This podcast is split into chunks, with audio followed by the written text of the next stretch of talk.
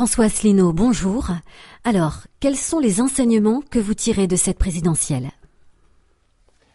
Bien, bonjour à toutes et à tous. Nous sommes euh, aujourd'hui le mercredi 10 mai 2017. Alors, euh, cette élection présidentielle, je pense qu'il est inutile que je dise qu'il a gagné. Monsieur Macron, euh, j'ai déjà eu l'occasion de m'exprimer le soir même de l'élection du deuxième tour et également d'accorder des entretiens, notamment à Russia Today à Radio Bretagne 5. J'y renvoie les auditeurs pour ne pas, pour ne pas faire trop de, de redites. Je dirais quand même simplement quelques éléments de synthèse et puis quelques idées peut-être un petit peu nouvelles.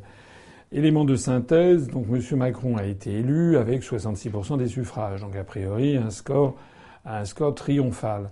Euh, en pratique, euh, comme il a été beaucoup souligné, comme je l'ai dit moi-même, euh, il y a eu un score très important réalisé par les abstentions, euh, par les votes blancs et par les votes nuls, de telle sorte qu'en fait, M. Macron a obtenu simplement 44% des inscrits euh, et euh, Mme Le Pen 22% des inscrits, et puis vote blanc, nul et abstention s'intercalant entre les deux. Et si on va un petit peu plus loin, en intégrant qu'il y a 8-9% de Français de plus de 18 ans qui ne sont pas inscrits, ça signifie que M. Macron, en fait, n'a à peu près satisfait que 40% des, des, électeurs, enfin plus exactement 40% des électeurs, ont voté pour lui. Et comme j'ai déjà eu l'occasion de le dire, mais je le redis parce que c'est important, d'après un sondage qui vaut ce qu'il vaut, comme tous les sondages, il y aurait à peu près la moitié des personnes qui ont voté pour M. Macron au deuxième tour qui l'auraient fait uniquement pour contrer Mme Le Pen. Et semble-t-il que seuls 16% des électeurs de M. Macron au deuxième tour l'ont fait pour son programme. Programme d'ailleurs bien flou. Il, est resté systématiquement dans le flou.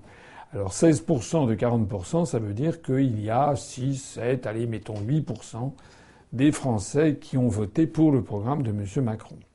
C'est donc sur cette base extrêmement fragile et extrêmement faible que M. Macron commence un quinquennat, va commencer un quinquennat, donc avec un soutien populaire extrêmement faible en réalité, il suscite une, aversion, une aversion d'une majorité des Français. Il y a euh, son, son, mandat commence, me semble-t-il, sans état de grâce et dans une atmosphère assez irréaliste d'ailleurs, parce que on a une espèce de, décalage euh, presque indécent entre une couverture médiatique qui ne finit pas d'enfler. On est maintenant dans ces... Il y a des émissions de télévision, il y a des, il y a des descriptions du personnage, un parcours époustouflant, un, candidat, un étudiant exceptionnellement brillant, etc., etc. Euh, on a bientôt, enfin, on dirait presque la presse nord-coréenne avec Kim Jong-un. On se demande si c'est lui qui a été, qui a été, qui a été élu. Et ceci tranche avec euh, la réaction de l'homme et de l'homme de la rue, comme on dit, de monsieur de madame tout le monde, qui euh, n'éprouve pas spécialement. Euh, moi, je vois pas du tout d'enthousiasme autour de moi. Au contraire, je vois beaucoup de, gens qui sont soit résignés, soit mécontents, soit carrément en colère. Donc il y a un décalage inouï. Ce que je voudrais dire, c'est quelques idées complémentaires par rapport à ce que j'ai pu dire par, par, auparavant. il y a une réaction qui a été faite quelques jours, je crois, avant le deuxième tour, qui m'avait fait rire lorsque je l'avais apprise. C'est la réaction du pape. Pape François, il y avait quelqu'un, un journaliste, qui avait demandé ce qu'il pensait de M. Macron. Il avait répondu tout benoîtement, si j'ose dire, s'agissant du successeur de, Benoît XVI. Et il avait répondu ben, euh, Le problème, je ne sais pas d'où il vient. En fait, je trouve que cette, euh, cette réaction du, du, chef de l'État du Vatican est, assez sous son couvert, sous son côté banal, est assez profonde. En fait, on ne le souligne pas assez. En fait, on ne sait pas d'où vient M. Macron.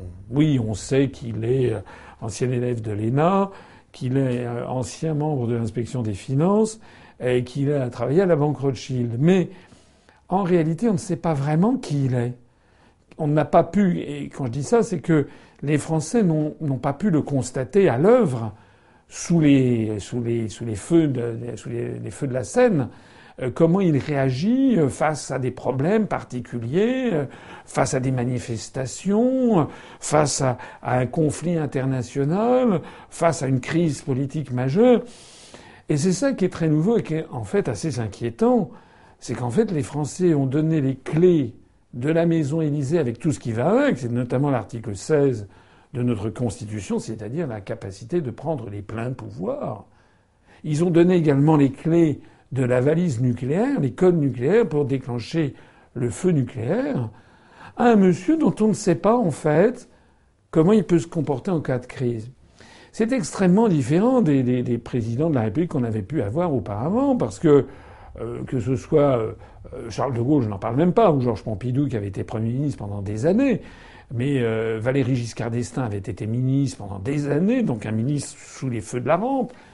Jacques Chirac avait été également Premier ministre après François Mitterrand. Mitterrand lui-même avait eu une carrière politique très longue. Euh, et puis euh, Nicolas Sarkozy avait été également ministre très longtemps. Il y a guère que François Hollande, qui n'avait pas beaucoup d'expérience, mais François Hollande était quand même quelqu'un de connu, de très très connu, qui avait été au Parti socialiste, qu'on avait vu depuis des années. On s'était accoutumé à, sa, à sa présence et à sa personnalité. Alors qu'avec M. Macron, en fait, c'est un inconnu qui a été élu à la faveur d'une opération de manipulation médiatique qui restera dans les annales. Ce ne sont pas les Français qui ont élu M. Macron, en fait. En fait, ce sont les grands détenteurs des médias qui ont catapulté, qui ont lancé M. Macron comme une nouvelle lessive. Et en fait, les Français ont fait un achat d'impulsion, comme on dirait en marketing. Voilà. Ils ont tellement tellement vu de publicité, vous savez, c'est comme pour le Big Mac de chez McDo, ben là c'est le Macron de, chez McDo, donc ils en ont tellement vu qu'ils se sont dit bah tiens on va l'acheter. Et puis après en général ça se termine mal parce qu'on s'aperçoit que c'est assez bourratif et que c'est pas pas très bon. Bon. Donc ça c'est la première chose que je voulais dire, c'est qu'il y a quand même une inquiétude, on ne sait pas notamment comment M. Macron va réagir s'il y a des grandes et il y aura forcément des grandes crises sociales, politiques ou des grandes crises internationales.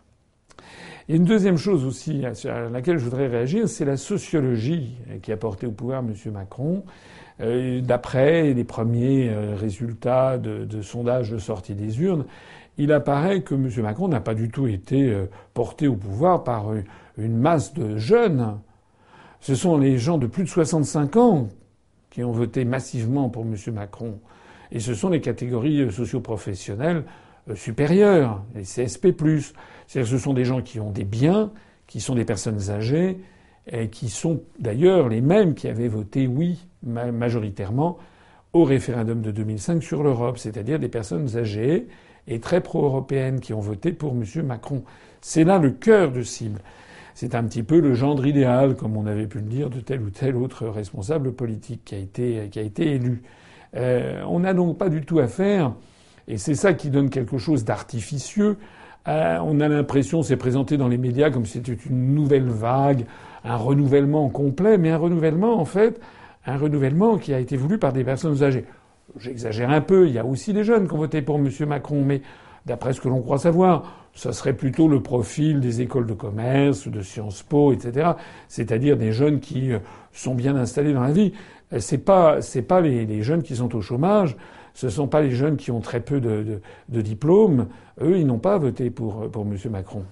Pour pousser d'ailleurs l'analyse un petit peu plus loin, il semble que ce soit les personnes les plus riches qui aient voté pour M. Fillon, les CSP++, au premier tour, puis pour M. Macron au deuxième tour, qu'au premier tour, ceux qui ont voté pour M. Macron, c'est plutôt les classes moyennes supérieures et aussi les personnes âgées.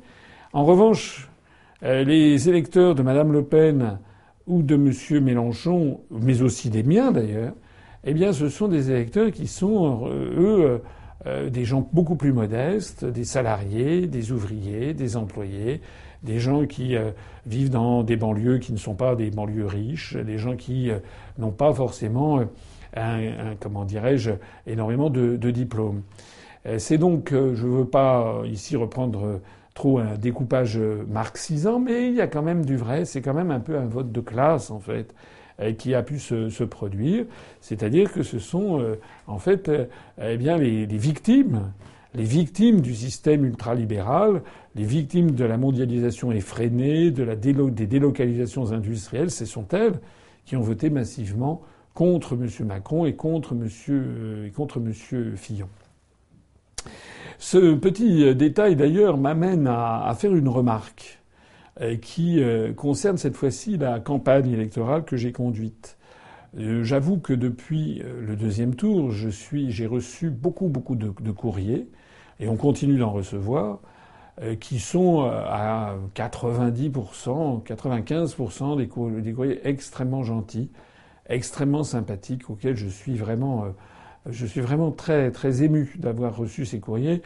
Tout le monde me disant continuez, vous avez fait une formidable campagne, etc.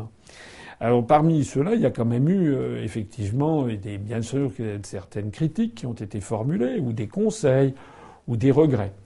Et notamment, il y a certains internautes, des adhérents, qui disent vous avez fait, c'était très bien, mais peut-être, vous savez, moi, quand je quand j'ai connu l'UPR, euh, j'ai trouvé rébarbatif euh, la durée des conférences, euh, la, citation des, des, articles des traités, c'était trop technique, vous auriez dû faire plus bref, vous auriez peut-être dû faire moins technique, ne pas citer les articles des traités. Alors c'est une critique que j'écoute. Je signale d'ailleurs à ceux qui ne le savent pas que nous avons non seulement les conférences que j'ai faites et qui sont en ligne ou qu'ont faites euh, Vincent Brousseau ou Charles-Henri Gallois par exemple, euh, mais euh, que nous avons aussi des petits modules. ceux qui ont suivi la campagne l'ont bien vu. Il y a des petites bandes dessinées, des bandes vidéo d'animation, pardon, qui ont été diffusées, qui font une minute, deux minutes, une minute pour comprendre. On a fait plein de petites vidéos très courtes, donc c'est une critique qui tombe un petit peu, à mon avis, un petit peu à côté. Mais ce que je voudrais dire quand même, et ça, c'est me paraît quelque chose d'important, c'est que euh, si euh, les propos que je tiens étaient trop intellectuels, étaient trop coupés euh, du, vécu des gens, du, vécu des, populations, si, si les, les mots que j'emploie étaient trop compliqués à comprendre, etc., à ce moment-là, on aurait le résultat exactement contraire à celui que j'ai obtenu. Puisque, en fait, les meilleurs résultats que j'ai obtenus, ce sont euh, dans les quartiers populaires, à Paris, par exemple, 18e, 19e, 20e arrondissement. Euh, dans l'île de France, euh, ça va être en Seine-Saint-Denis, notamment, ou dans certaines zones du Val, du Val d'Oise, le nord des Hauts-de-Seine, euh, certaines zones du Val-de-Marne et de la Seine-et-Marne, c'est-à-dire des quartiers où, il y a beaucoup d'ouvriers, d'employés, de salariés, de petits salaires, de, petites retraites. C'est là. Et donc, par construction, des gens, avec d'ailleurs beaucoup de, Français d'origine immigrée souvent, ce sont des gens qui souvent n'ont pas des gros diplômes. En revanche, dans les quartiers les plus, aisés de, de Paris, par exemple, ou de la région parisienne, le 16e arrondissement de Paris, le 7e, Neuilly, ben c'est là que j'ai les scores les plus faibles. Pourtant, ce sont les quartiers où les gens, statistiquement, ont fait les plus longues études. C'est pour ça que je crois que les critiques qui ont été formulées euh, ne sont pas forcément justes. Il ne faut pas euh, penser que les Français sont bêtes euh, ou qu'il faudrait se mettre à leur place en diminuant le niveau. Je ne suis pas d'accord avec ça. Je pense que les citations que j'ai faites des articles, des traités au cours de ces conférences, au cours de mes passages médiatiques pendant la campagne, Évidemment, j'ai été un petit peu brocardé, mais euh, comme je l'ai dit d'ailleurs une fois à un journaliste, je préfère avoir été brocardé et avoir laissé l'image dans l'opinion publique de quelqu'un qui connaît ces dossiers et qui connaît les articles des traités, plutôt que comme quelqu'un qui euh, a employé sa femme comme attachée parlementaire, qui a détourné de l'argent, ou euh, qui ne répond pas aux, convocations de la justice. Si vous voyez les candidats que je cite. Moi, je table, j'ai tablé sur l'intelligence des gens. Bien entendu, on va toujours et encore améliorer au cours des, semaines qui viennent, des mois qui viennent, on va toujours améliorer euh, la, communication, la rendre de plus en plus claire. Mais je pense qu'en fait, les Français ont bien compris ce que je voulais dire. Et le score un peu décevant, décevant qu'on a eu, c'est vrai, le soir du premier tour, il n'était surtout dû à autre chose. Il était dû d'abord à l'extrême nouveauté des analyses et des propositions. Il était dû au fait qu'il y a des millions de Français qui ne me connaissaient pas et qui m'ont découvert en l'espace de 15 jours. Et ce n'est pas en l'espace de 15 jours que vous pouvez vous faire élire président de la République. Monsieur Macron, puisque c'était la question et j'y reviens, a bénéficié d'une promotion médiatique éhontée qui a duré pendant au moins un an et demi, sinon deux ans. Depuis cette élection, on parle de dislocation des partis politiques. Alors justement, pourriez-vous détailler cette explosion de la scène politique? Alors effectivement, ça c'est un phénomène qui est très très important, je crois, qui est très intéressant. C'est que euh, d'un seul coup, bah, M. Macron apparaît euh, comme une nouvelle génération et apparaît surtout, non seulement une nouvelle génération, mais surtout avec un parti politique euh, qui n'existait pas il y a deux ans euh, En Marche, on ne sait jamais très bien si un parti, bon, bon bref, euh, qui d'un seul coup euh, va être le fer de lance de, sa campagne pour les législatives. Le résultat, c'est que bah, tous les autres partis politiques sont profondément déstabilisés, surtout ceux qui ne sont pas fondés sur une, une, analyse programme et, et un programme extrêmement solide. En fait, il n'y a qu'un seul parti politique qui n'est pas déstabilisé par M. Macron, euh, bah, c'est l'UPR. Parce que nous, nous restons, comme aurait dit l'autre, droit dans nos bottes, parce que nous, nous avons une analyse, et toutes les analyses que j'ai pu développer depuis dix ans sont confirmées par les événements. Nous, nous avons, il n'y a pas de, a pas de haine cuite, zéro cuite, il n'y a pas de conflit à l'intérieur de l'UPR, parce que tout le monde tire dans le même sens, parce que tout le monde a approuvé une charte fondatrice. Nous sommes le seul mouvement politique à avoir une charte fondatrice qui fixe très clairement les objectifs du mouvement, qui sont des objectifs extrêmement précis, qui sont des objectifs univoques, comme on dit, c'est-à-dire ils ne sont pas ambigus. Donc nous, on reste là et on est conforté par les événements. Mais les autres, ben les autres, effectivement, c'est panique à bord. Alors ce soir, nous sommes le 10 mai, euh, c'est très évolutif, c'est pour ça que je rappelle la date à laquelle je parle. On apprend que le Parti socialiste est en train de se désintégrer en mille morceaux. Monsieur Hamon vient de créer son mouvement politique. Madame, Madame euh, Hidalgo, la maire de Paris, vient de créer le sien. Euh, ce ne sont qu'une collection de cabines téléphoniques. Et qu'est-ce qu'ils ont à dire? Rien. Je regardais les dépêches de presse. Madame Hidalgo a créé un parti, lance un nouveau mouvement qui s'appelle Dès demain. Et je regardais, mais qu'est-ce qu'il y a dedans Eh bien, c'est un parti qui doit être fondé sur euh, la démocratie, euh, les valeurs du droit de l'homme, l'écologie, euh, le, truc participatif et l'Europe. Enfin, euh, rien de nouveau sous le soleil. C'est ce qui existe au PS depuis euh, depuis des, des années et des années. Voilà. Monsieur Hamon, lui, il a lancé un mouvement aussi. Alors d'ailleurs, au passage, je rappelle qu'il avait quand même déjà lancé un mouvement au moment des primaires. On a jeté un voile pudique sur le mouvement, puisque ce mouvement s'appelait Elpis. Je me permets de le rappeler, parce que j'ai l'impression que tout le monde l'a oublié, mais c'est quand même assez, assez croquignolet. Alors on a jeté un voile sur Elpis, et puis maintenant, il nous en, il nous en sort un autre. Et en fait, il en sort un mouvement politique tous les, tous les trois mois. Alors on ne sait pas si c'est scatologique cette fois-ci, mais euh, il dit quoi? Ben, Il dit euh, voilà l'Europe, euh, les valeurs, l'écologie responsable. C'est la même chose. En fait, il tourne en rond. Et le problème, c'est que c'est exactement la même chose qui se passe au MoDem, à l'UDI, aux Républicains. Aux Républicains, ça prend des allures pathétiques parce que M. Macron et puis les gens qui l'entourent est entouré notamment par M. Delevoye, l'ancien président du Conseil économique, social et environnemental, qui était autrefois un proche de Jacques Chirac, qui maintenant est l'un des maîtres Jacques autour de, qui s'affaire dans les cuisines pour faire la, tambouille politicienne autour de M. Macron. Alors M. Delevoye est là et on a appris aujourd'hui, c'est une espèce de journée des dupes extraordinaire, on a appris en l'espace de 48 heures que M. Valls, l'ancien Premier ministre, avait annoncé dans un premier temps que le PS était mort, ce qui, soit dit en passant, le constat, le constat n'est pas loin de la, de la réalité, mais euh, il n'y a pas encore eu d'avis de décès formel. Et puis dans la foulée, il avait dit, c'était hier matin, qu'il serait candidat aux législatives sous l'étiquette de La République en marche, puisque c'est le mouvement qui maintenant a changé de nom, de M. Macron. Et puis on apprend aujourd'hui que M. Delevoye, donc, a dit que, ben, En Marche, finalement, se passera sans doute assez volontiers de la candidature de M. Valls. En tout cas, pour l'instant, il a dit que les conditions n'étaient pas réunies pour lui donner l'investiture, ce qui est toujours sympathique. Et au même moment, comme un bonheur n'arrive jamais seul, eh bien, on a appris que M. Cambadélis, qui est euh, encore à la tête du Titanic, qui est le Parti socialiste, a fait savoir qu'il avait lancé une, une procédure d'exclusion de M. Valls, de telle sorte que M. Valls risque de se retrouver en tenue d'Adam en termes politiques s'entend, c'est-à-dire qu'il risque de se retrouver à poil tout simplement en ayant tout perdu. Bon, tout ça, ça fait un petit peu rigoler ceux qui sont intéressés par la chose politique.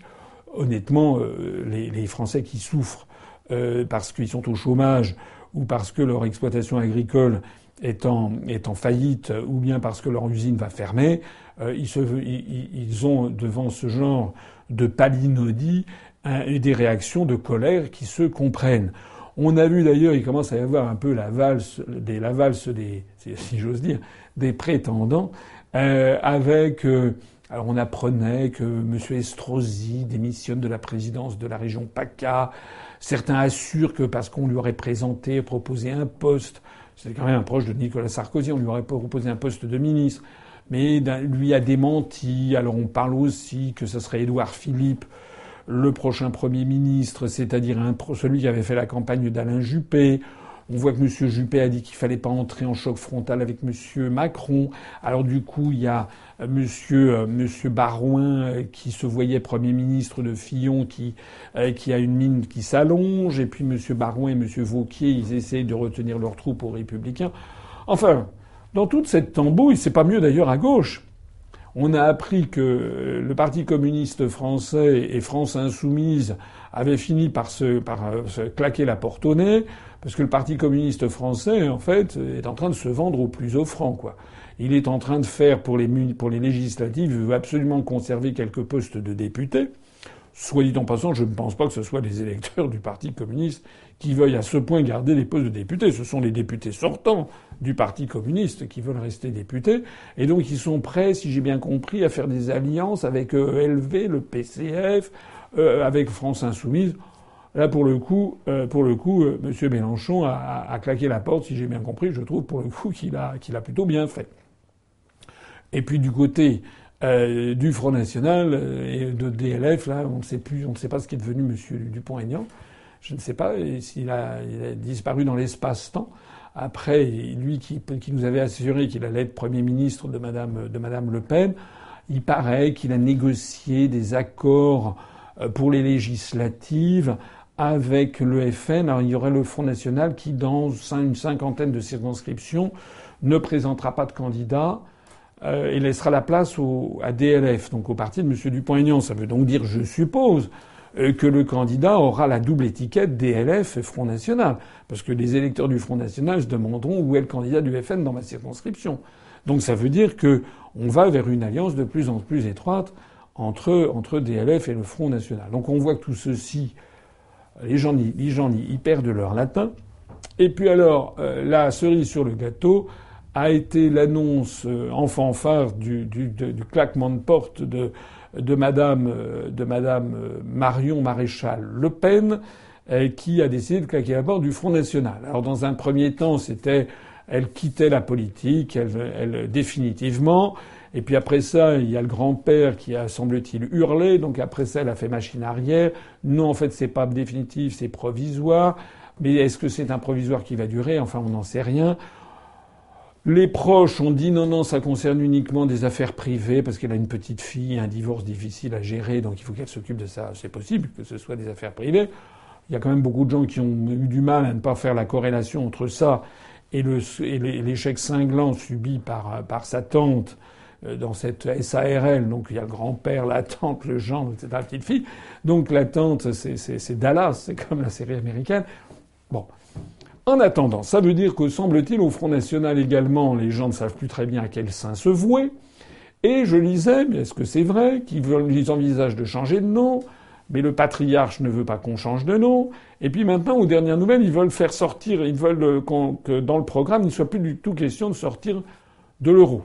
Il n'en avait d'ailleurs jamais été beaucoup question, je l'avais toujours dit. Mais là maintenant, le divorce serait consommé. Monsieur, euh, monsieur, euh, monsieur Philippot qui, à force de, copier ce que, je dis et l'UPR, a fini par trouver que ce que je disais était très très bien, semble assez isolé au Front National. Et le grand-père, si j'ai bien vu, a dit qu'il fallait que le Front National se recentre sur ses fondamentaux, comme il a dit gentiment, ou poliment, ce qui veut dire taper sur les immigrés, les Arabes et les Noirs. Quoi. C'est à peu près ça. Alors, je ne sais pas où va le Front National, peu même que je ne sais pas où va les Républicains, même que je ne sais pas où va EELV, dont on parle plus d'ailleurs, il n'y a, plus que moi qui en parle, le PCF, France Insoumise, etc., etc. Au total, c'est ce que j'avais diagnostiqué d'ailleurs dans un entretien précédent, euh, dimanche, euh, la scène politique française est pulvérisée. Et c'est très bien qu'il en soit ainsi. Moi, je me félicite de ce qui est en train d'arriver, c'est-à-dire une recomposition autour de M. Macron de tous les opportunistes qui sont en train d'aller à la gamelle et qui sont en fait des européistes, atlantistes, en faveur de la mondialisation, en faveur en fait de la destruction de la France, en faveur de la poursuite des politiques menées euh, par Nicolas Sarkozy et François Hollande dans le même continuum, et ils sont en train d'administrer la preuve que la droite et la gauche, ça n'existe plus, ça n'a plus de sens, c'est ça d'un côté, et puis de l'autre côté, il y a ceux qui refusent cela, et ceux qui refusent cela, eux, il va falloir qu'ils se restructurent aussi. Voilà. Alors Madame Le Pen, si j'ai bien compris, veut changer de nom, mais le problème c'est qu'elle s'appellera toujours Madame Le Pen. Et comme j'ai déjà eu l'occasion de le dire, vous mettez un candidat qui s'appelle Le Pen, vous mettez n'importe quoi, une huître, un mollusque, un, un, âne, un dromadaire, en face, ils sont élus. Voilà. Donc Madame Le Pen, je sais pas, il faudrait qu'elle se marie peut-être euh, pour, prendre le, nom de son mari, je sais pas. Le mieux, ça serait qu'elle qu'elle s'applique euh, en fait euh, la même la même médecine que ce que vient de s'appliquer très sagement sa nièce, c'est-à-dire qu'elle décide de quitter la, politique. Voilà. En attendant, comme ça n'aura pas lieu, moi j'invite les électeurs du Front National qui commencent à comprendre qu'au bout de sept échecs consécutifs depuis 1980, enfin sept depuis 1974 et six échecs consécutifs depuis 1988, s'ils embrayent une nouvelle fois, parce que Monsieur, euh, Monsieur, euh, comment, euh, Monsieur Maître Collard a, dit, si la prochaine fois sera la bonne, c'est en 2022. Bon, s'ils commencent à embrayer sur un huitième échec en 2022, ça va, il faut qu'ils arrêtent. Donc j'invite les, les, les, les, électeurs du, du Front National à réfléchir en conscience, à exercer leur esprit critique à aller écouter tout ce que j'ai pu dire depuis dix ans. Et tout ce que j'ai pu dire s'est révélé exact. Et ensuite à aller regarder ce qui se passe justement au Front National. Et je dirais la même chose de l'autre côté, parce qu'il n'y a pas que le Front National, il y a le problème aussi de la France insoumise. Parce que je ne voudrais pas, il y a des gens qui disent oui, passe son temps à taper sur le FN. Non, non, non. Je ne tape pas sur le FN, je dis la réalité. La réalité, elle est cruelle, je suis désolé. Je le dis parfois de façon un petit peu caustique et humoristique, mais franchement, il y a parfois plus envie de pleurer que de rire. Mais le problème est exactement, ou à peu près exactement identique du côté gauche. Je l'ai dit et je le répète, s'il y avait eu un deuxième tour Macron-Mélenchon, et non pas Macron-Le Pen, M. Mélenchon aurait été battu. Probablement que M. Mélenchon ne se serait pas sabordé lors du, lors du débat comme l'a fait Mme Le Pen. Ça a été tellement visible que Mme Le Pen s'était sabordée parce qu'elle ne voulait pas arriver au pouvoir, qu'il y a quand même énormément de gens en ce moment du Front National qui, en a beaucoup qui nous écrivent en disant qu'ils ont compris que maintenant ils voteront plus pour cette, pour ce leurre. Mais du côté de chez Mélenchon, lui, il aurait fait un meilleur débat probablement. Mais la question n'est pas là. La question, c'est qu'au moment du vote dans l'isoloir, M. Macron aurait rallié à lui le, le, les débris du Parti socialiste, plus ELV, plus le centre, euh, et tous les européistes, mais aussi les électeurs des Républicains et les électeurs du Front National se seraient sans doute abstenus, du moins certains d'entre eux, mais personne, très peu, irait voter pour M. Mélenchon, parce que M. Mélenchon, c'est il, est, il représente euh, la gauche de la gauche, il est soutenu par le Parti communiste, il a des propositions comme par exemple un taux d'imposition de 90% de tranches pour les, pour les salaires, pour les très hauts salaires, c'était des propositions confiscatoires, etc. Il a le droit, hein, mais c'est un positionnement politique avec l'extrême gauche, avec des, raisonnements de cette nature qui éloignent définitivement de lui la, la droite. Donc j'en reviens à ce que j'ai dit, et je m'adresse ici à l'intelligence des gens qui m'écoutent. Ils auront beau réfléchir, ils seront obligés de parvenir à la conclusion à laquelle je suis parvenu moi-même il y a dix ans, parce que c'est il y a plus de dix ans que j'ai créé l'UPR, c'est qu'il faut un mouvement au-dessus du clivage droite-gauche et qui accueille en son sein des électeurs, des anciens électeurs du FN, des Républicains, de l'UDI, du MoDem, de ELV, du PS du Front de gauche, de France Insoumise et de l'extrême gauche. Et cette alchimie ne peut avoir lieu que sur un programme extrêmement précis, tel que je l'ai défini avec la création de l'UPR.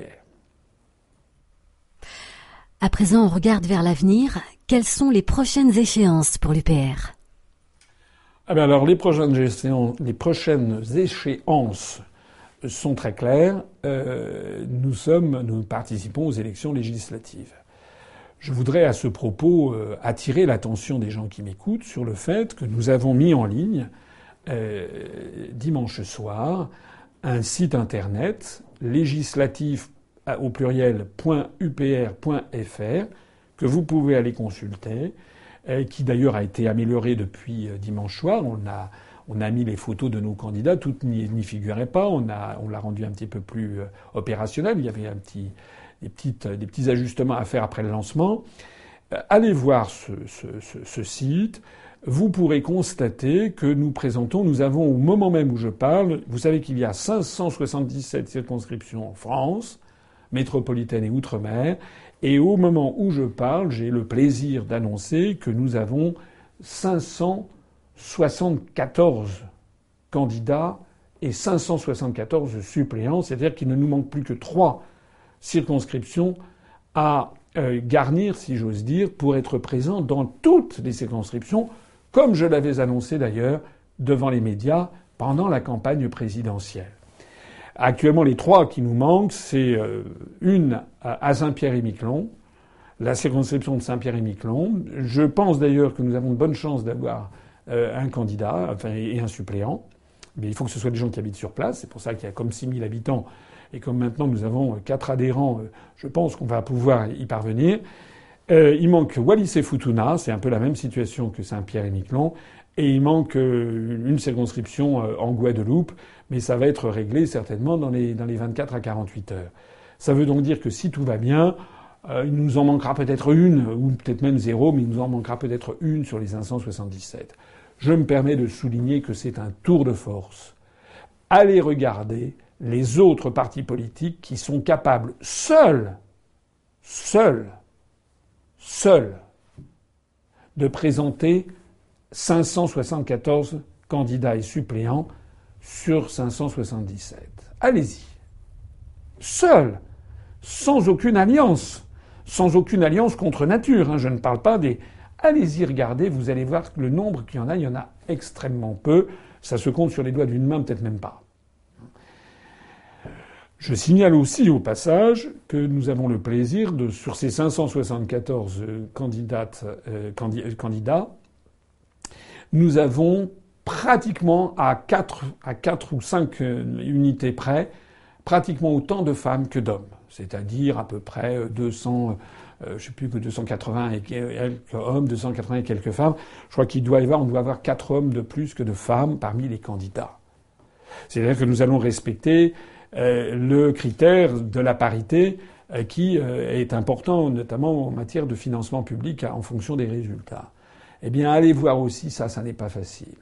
Et je voudrais ici lancer vraiment un, immense remerciement euh, eh à tous les adhérents euh, actifs, militants qui se sont euh, impliqués dans notre mouvement et qui depuis plusieurs mois, plusieurs années parfois, plusieurs mois, parfois plusieurs semaines, qui se sont donnés cœurs et âmes pour notre mouvement politique et qui ont accepté d'être candidats pour, pour, pour 98% d'entre eux, c'est la première fois qu'ils sont candidats aux élections législatives. Il y en a un certain nombre d'entre eux euh, qui, bien sûr, euh, sont un peu intimidés, se demandent est-ce qu'ils vont être à la hauteur. Oui, ils seront à la hauteur parce qu'ils ont la foi, parce qu'ils ont les analyses de l'UPR, parce qu'ils seront sous la bannière de l'UPR et avec la présence de, et, bénéficieront de ma présence à l'élection présidentielle.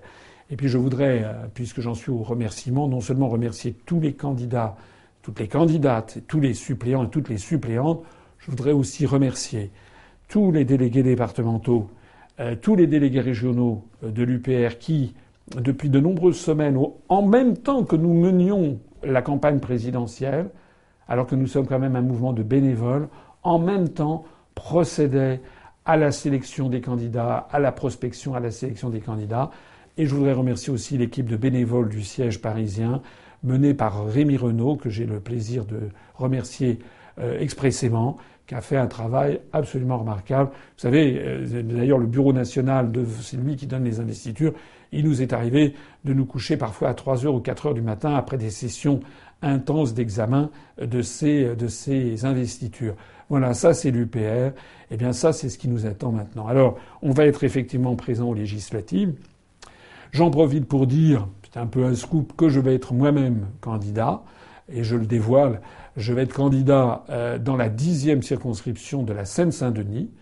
Euh, qui, euh, pourquoi la dixième circonscription de la Seine-Saint-Denis? Ben Parce que c'est la circonscription où nous avons eu la plus forte progression du nombre de suffrages entre les élections régionales de 2015 et les élections euh, l'élection présidentielle. C'est d'ailleurs le département de Seine-Saint-Denis est le département de France qui nous a donné la plus fort score euh, pour les élections pour l'élection présidentielle de l'ordre de 1,7% des suffrages. Euh, si j'accepte le cas particulier des territoires d'outre-mer, notamment c'est en Nouvelle-Calédonie que nous avons eu notre meilleur score national avec 2,4%. Mais je ne pouvais pas, je n'avais pas matériellement les, moyens d'aller me présenter en, Nouvelle-Calédonie, d'autant plus qu'on a des équipes extrêmement méritantes sur place et qui connaissent très bien le, terrain. Nous avons aussi des équipes méritantes euh, en Seine-Saint-Denis, mais à titre symbolique.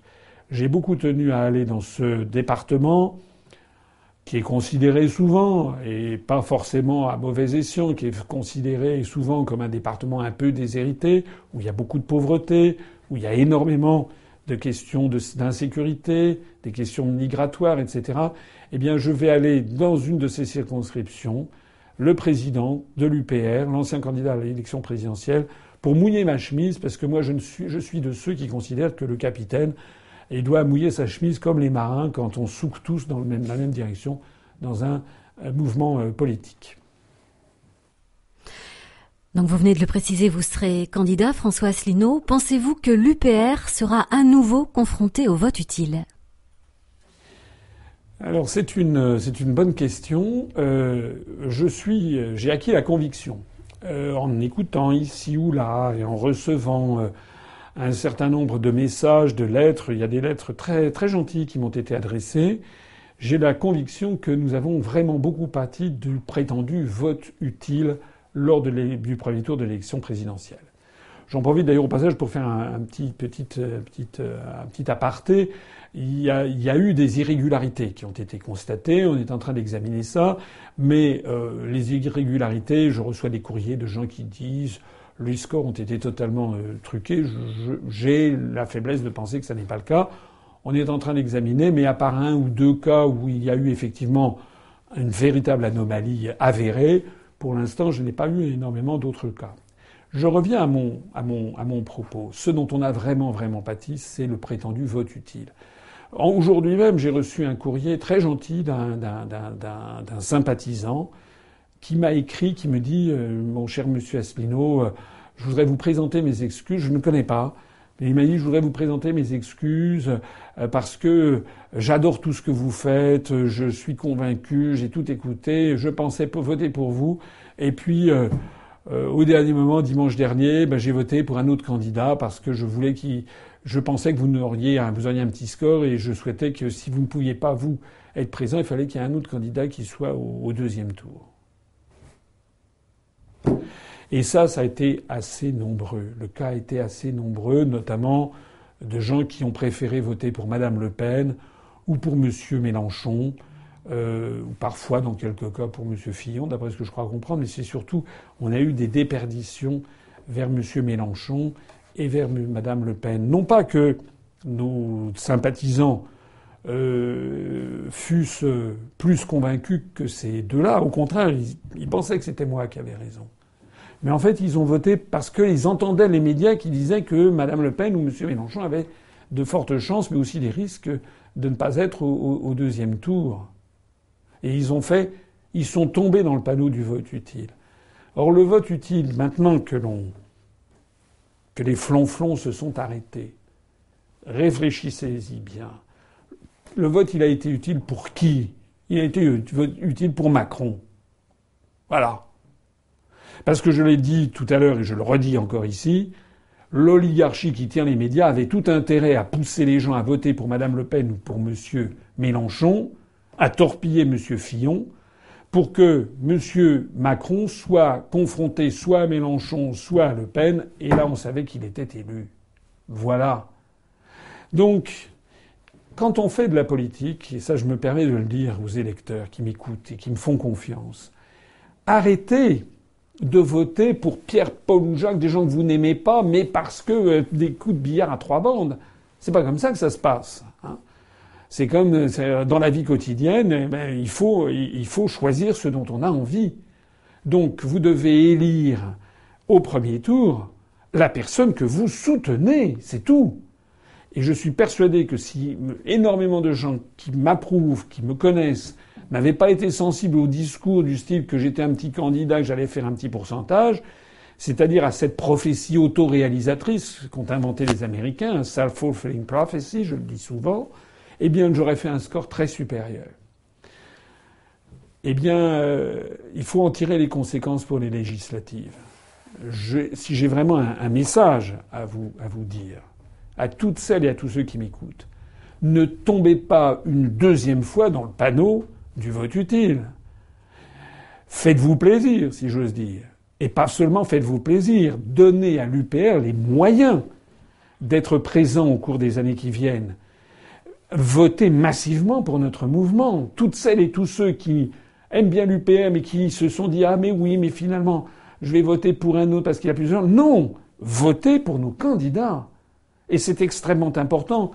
J'insiste, je crois l'avoir déjà dit, ça fait un petit peu mercantile. Mais enfin, vous savez que nous, nous n'avons pas d'argent, uniquement l'argent de nos adhérents. C'est pour ça que j'en parle de façon vraiment euh, tout à fait décontractée, parce que moi, je ne suis pas quelqu'un qui suis intéressé par l'argent, mais je sais qu'on a besoin d'argent pour faire, fonctionner le, le mouvement.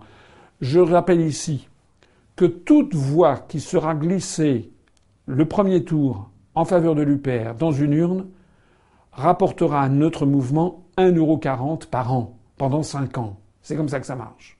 Puisque nous aurons, comme on présente 575, 576, 577 candidats, on aura forcément 50 candidats qui vont dépasser les 1%. C'est le critère que nous étions très loin de réaliser en 2012.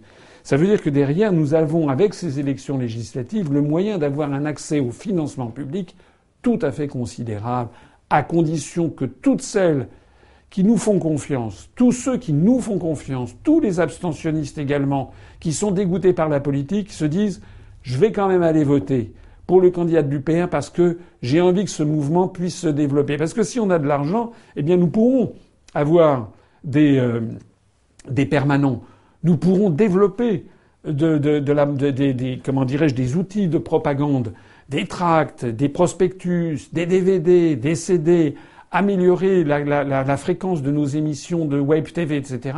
Tout ça, ça nécessite de l'argent. Voilà. C'est pas la seule chose. Il y a aussi un autre argument, c'est que plus le score que nous ferons aux législatives sera élevé au premier tour, et plus nous aurons également accès aux grands médias, puisque le CSA prend appui sur ce score des législatives pour, pendant les années qui suivent, dire aux, grands médias, il faut inviter un tel et un tel. Voilà. Vous avez remarqué que depuis euh, le premier tour, je n'ai plus été invité dans aucune grande radio, aucune chaîne de télévision. C'est pour ça qu'il est si important de se mobiliser pour le premier tour, aussi pour voter pour l'UPR, pour permettre ensuite d'actionner le CSA qui dira attendez, si l'UPR a fait quelques, quelques pourcents, il faut lui donner quelques pourcents d'accès aux grands médias. Et puis la troisième chose, c'est que on ne sait pas ce qui peut arriver il y a quand même des, circonscriptions où on a fait, je le disais tout à l'heure, par exemple, dans la circonscription où je vais aller en Seine-Saint-Denis, c'est une circonscription où on a dépassé les 2%. Il y a certains endroits, dans certains bureaux de vote, on a fait des scores meilleurs. Et comme depuis la présidentielle, il s'est passé beaucoup de choses. Vous savez, il y a un proverbe anglais que j'aime bien qui dit en, politique, une semaine c'est très long. Depuis le premier tour de la présidentielle, il s'est passé énormément de choses. Il s'est passé le, désastre du débat de, Madame Le Pen lors de son débat avec euh, M. Macron. Il y a eu l'élection de M. Macron. Il y a eu euh, la neutralisation de M. Valls, l'explosion en cours du Parti socialiste. La, la, mésentente qui vient d'éclater entre France Insoumise et le Parti communiste. Il y a le départ de Madame Marion Maréchal Le Pen le, FN qui est en pleine ébullition et qui va peut-être se scinder.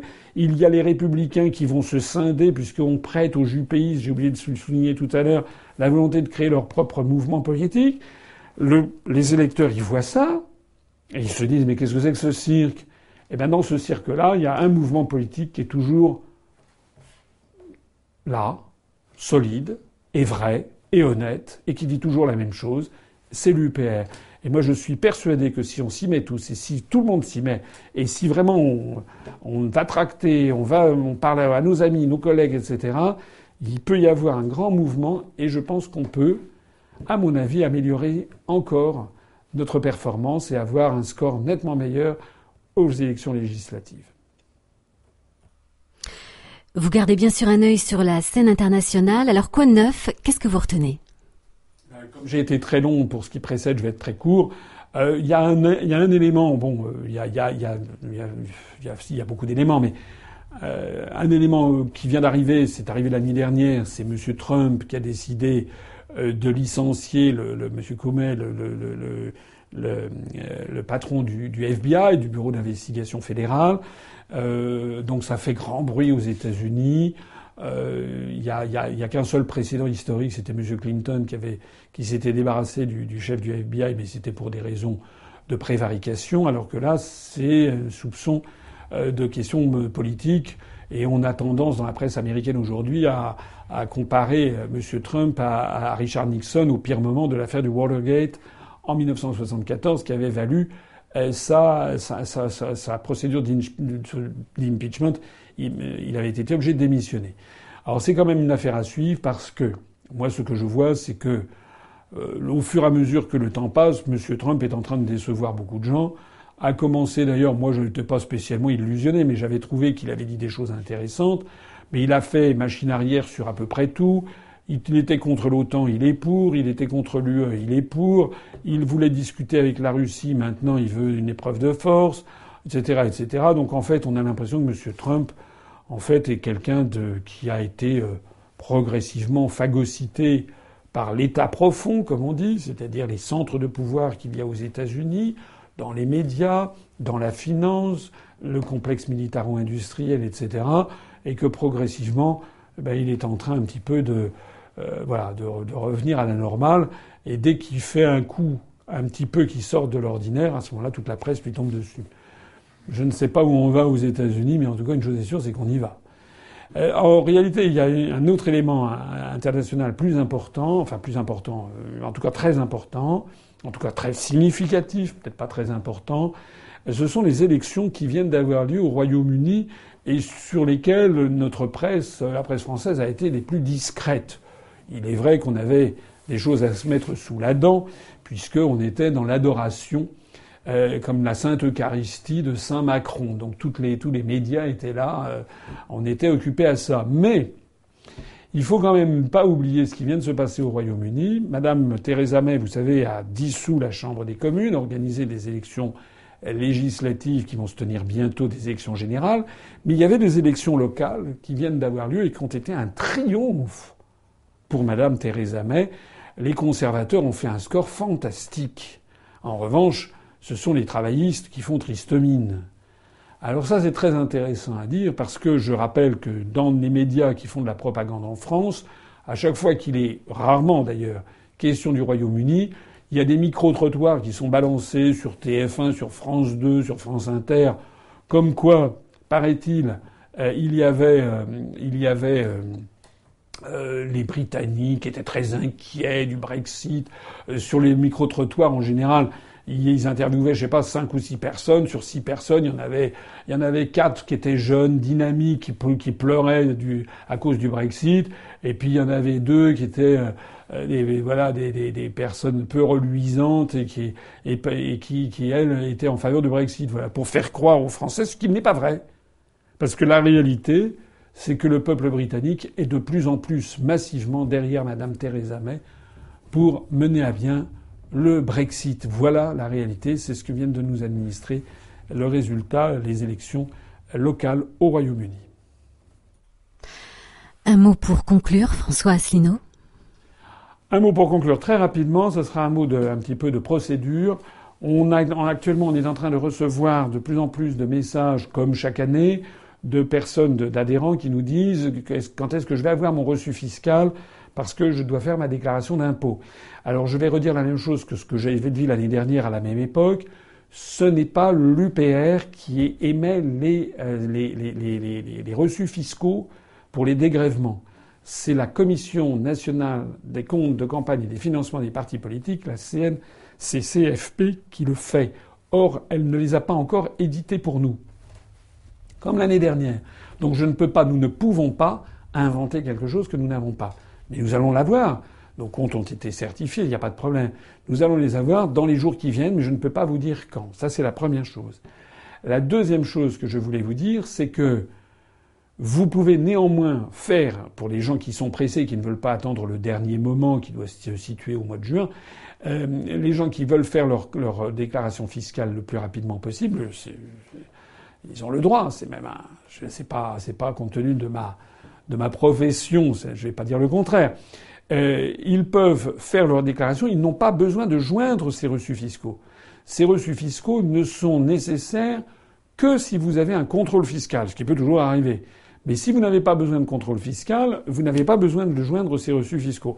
D'ailleurs, a fortiori, si vous faites, comme de plus en plus de gens le font, votre déclaration par Internet, c'est-à-dire une déclaration dématérialisée, comme c'est de plus en plus le cas. Donc c'est le deuxième point. Le troisième point que je voudrais dire, c'est que vous avez votre espace adhérent. Si vous avez, vous gardez vos, coordonnées. Si vous les avez pas, vous nous écrivez, on vous les, redonnera. Vous avez normalement donc un, numéro de passe, etc. Vous pouvez aller sur votre espace adhérent et sur votre espace adhérent, vous trouverez, dès que nous les aurons reçus, les reçus fiscaux. Vous trouverez aussi d'ailleurs le récapitulatif si par hasard vous aviez des doutes. Euh, je pense à des gens qui ont fait une adhésion, puis qui ont fait un don, un deuxième don, un troisième don. Ça arrive, il y a des gens qui nous font des dons tous les mois. Si vous avez des doutes sur le montant total, eh bien vous pourrez aller consulter euh, les relevés des dons que vous avez fait au cours de l'année 2016. Et puis dès que nous les aurons, c'est-à-dire peut-être d'ici 4, 5 jours, une semaine, je ne sais pas, on mettra en ligne les reçus fiscaux qui figureront d'ailleurs sur votre espace adhérent puisqu'il y figure également les reçus fiscaux des autres années. Hein. Voilà, donc je suis clair. Premièrement, ça n'est pas pour l'instant notre pouvoir. Nous attendons la CNCCFP, comme les autres partis politiques. Deuxièmement, vous pouvez faire votre déclaration parce que qu'elle soit sous forme papier et a fortiori sous forme dématérialisée, vous n'avez pas besoin de ces reçus fiscaux. Ces reçus fiscaux ne vous seront demandés comme preuve justificatif qu'en cas de contrôle. Et troisièmement, vous avez accès à votre espace adhérent où vous avez le récapitulatif des sommes versées d'ores et déjà, et où vous aurez dès qu'on l'a le, euh, le, reçu, le reçu fiscal. Voilà. Et puis je terminerai, je terminerai euh, ça en faisant un, un appel, un appel justement à dons et cotisations. Vous avez vu que j'avais lancé une, une collecte de fonds le 12 décembre dernier.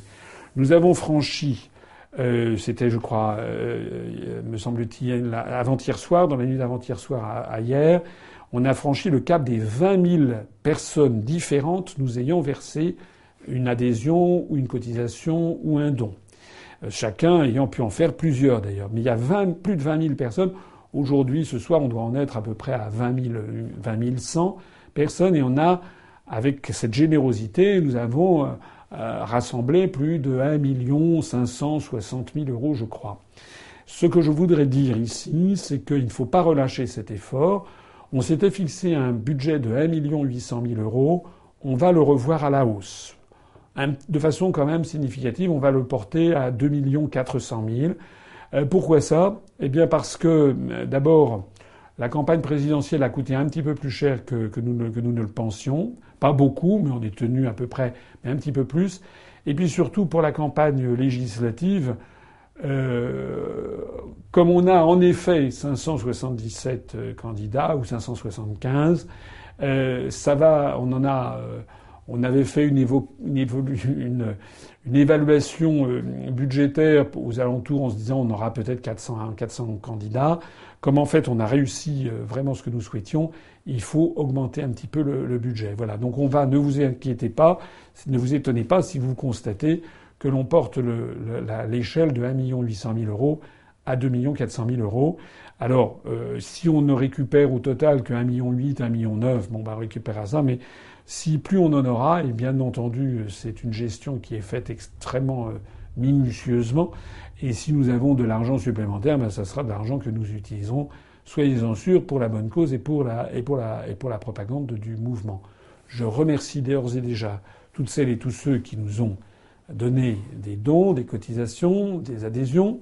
Je rappelle euh, que euh, si vous êtes assujetti à l'impôt sur le revenu, on en parlait juste avant, c'est si vous versez 30, vous ne payez au bout du compte que 10 puisque vous pouvez retirer 20 de l'impôt que vous devez l'année suivante sur le revenu. Donc ça, ça s'adresse aux personnes qui payent l'impôt sur le revenu.